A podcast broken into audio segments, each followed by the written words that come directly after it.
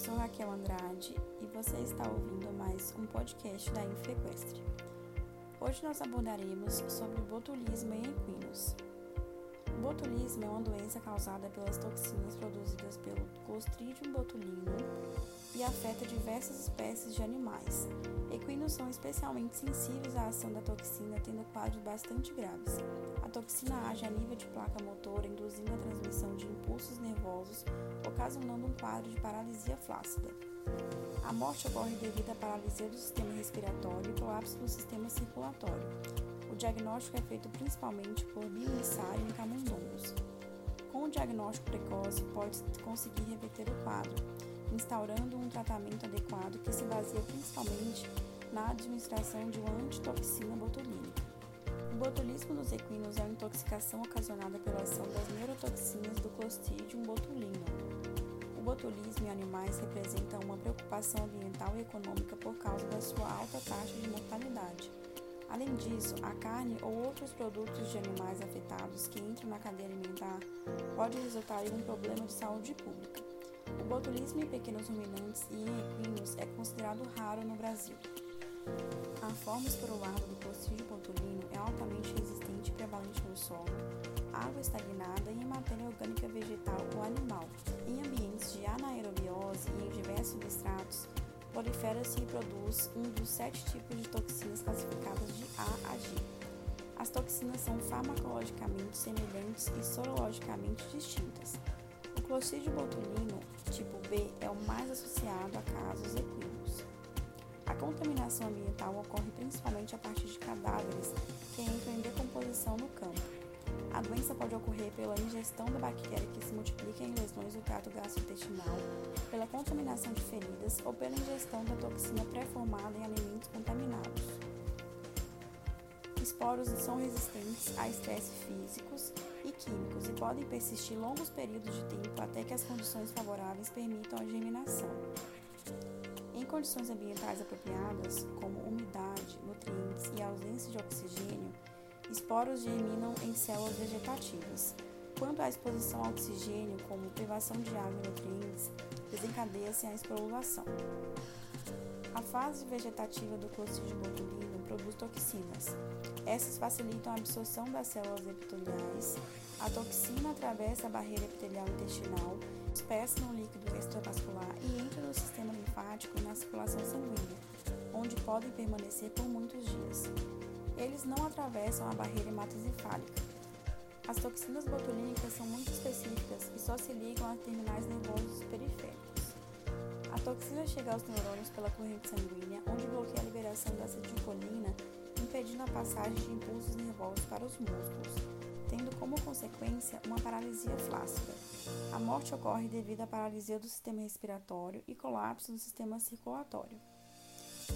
A velocidade da progressão da doença é variável, resultando em formas hiperagudas, agudas e crônicas da doença.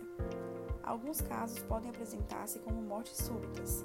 As manifestações clínicas aparecem de 24 horas até 17 dias.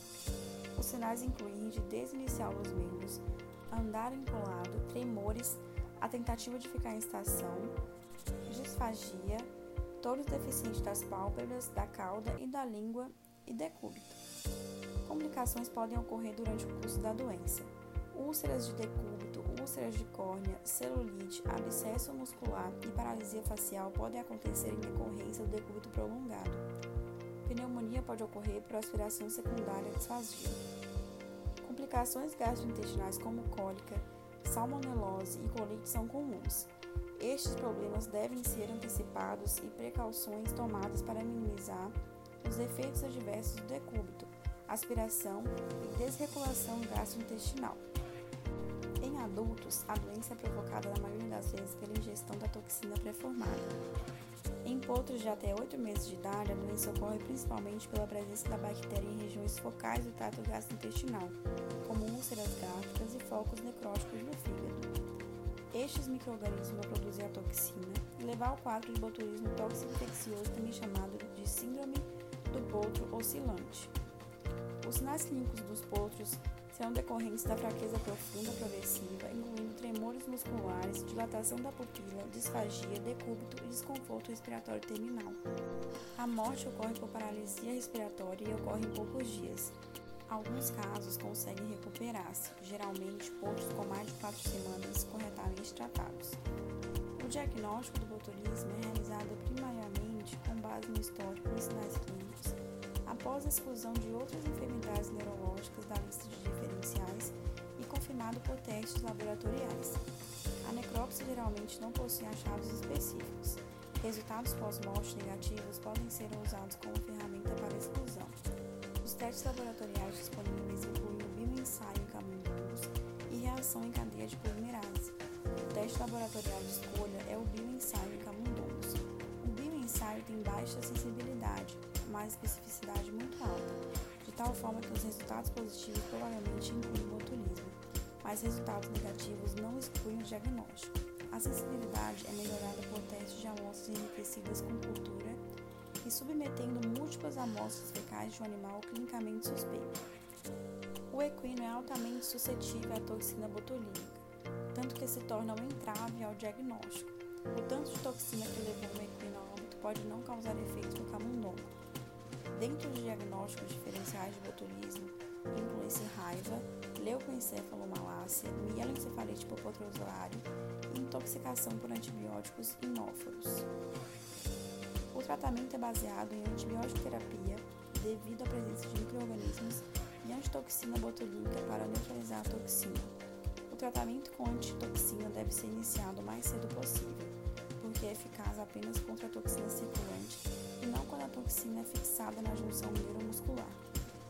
A taxa de sobrevivência ao botulismo é maior em casos que são tratados com apoio médico hospitalar do que em surtos não controlados. O desenvolvimento do decúbito é fortemente associado com a não sobrevivência, já o tratamento com antitoxina é fortemente associado à sobrevivência.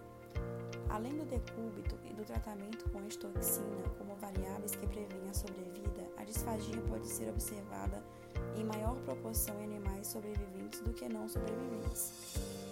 Uma possível explicação para este achado é que cavalos com disfagia foram mais rapidamente diagnosticados com botulismo e tratados adequadamente. Contramedidas para prevenir ou minimizar o botulismo alimentar baseiam-se em fornecer alimentação segura e de alta qualidade para animais de fazenda, armazenar adequadamente a ração do animal, inspecionar fontes de água para verificar a presença de pequenos animais mortos e pássaros, evitando espalhar excretas de aves ou animais mortos em pastagens, evitando usar cama de aves como material de cama e vacinação dos animais. A prevenção do botulismo pode ser eficientemente alcançada pela vacinação, que gera anticorpos neutralizantes contra a toxina botulínica. O grau de proteção conferido pela vacinação toxoide é mais influenciado pelo tempo e pelo número de inoculações do que pela quantidade de toxoide injetado. Os potros podem ser vacinados a partir de 2 semanas de idade. Sua imunização pode ser conseguida vacinando grávidas éguas, considerando o alto título de anticorpos antibotulismo encontrado no colostro. Potros vacinados ou cavalos adultos têm que receber o reforço anual. Apesar de não ser uma doença frequente em equinos, o botulismo tem sua importância determinada pela sua alta taxa de mortalidade. Deve ser considerado dentro da lista de diagnóstico diferencial para doenças com paralisia flácida e de curso agudo. Com o diagnóstico precoce, consegue-se iniciar um tratamento com antitoxina botulínica, aumentando as chances de recuperar o animal. Você ouviu mais um audiobook da Infequestre, o maior portal com conteúdo técnico equestre do Brasil.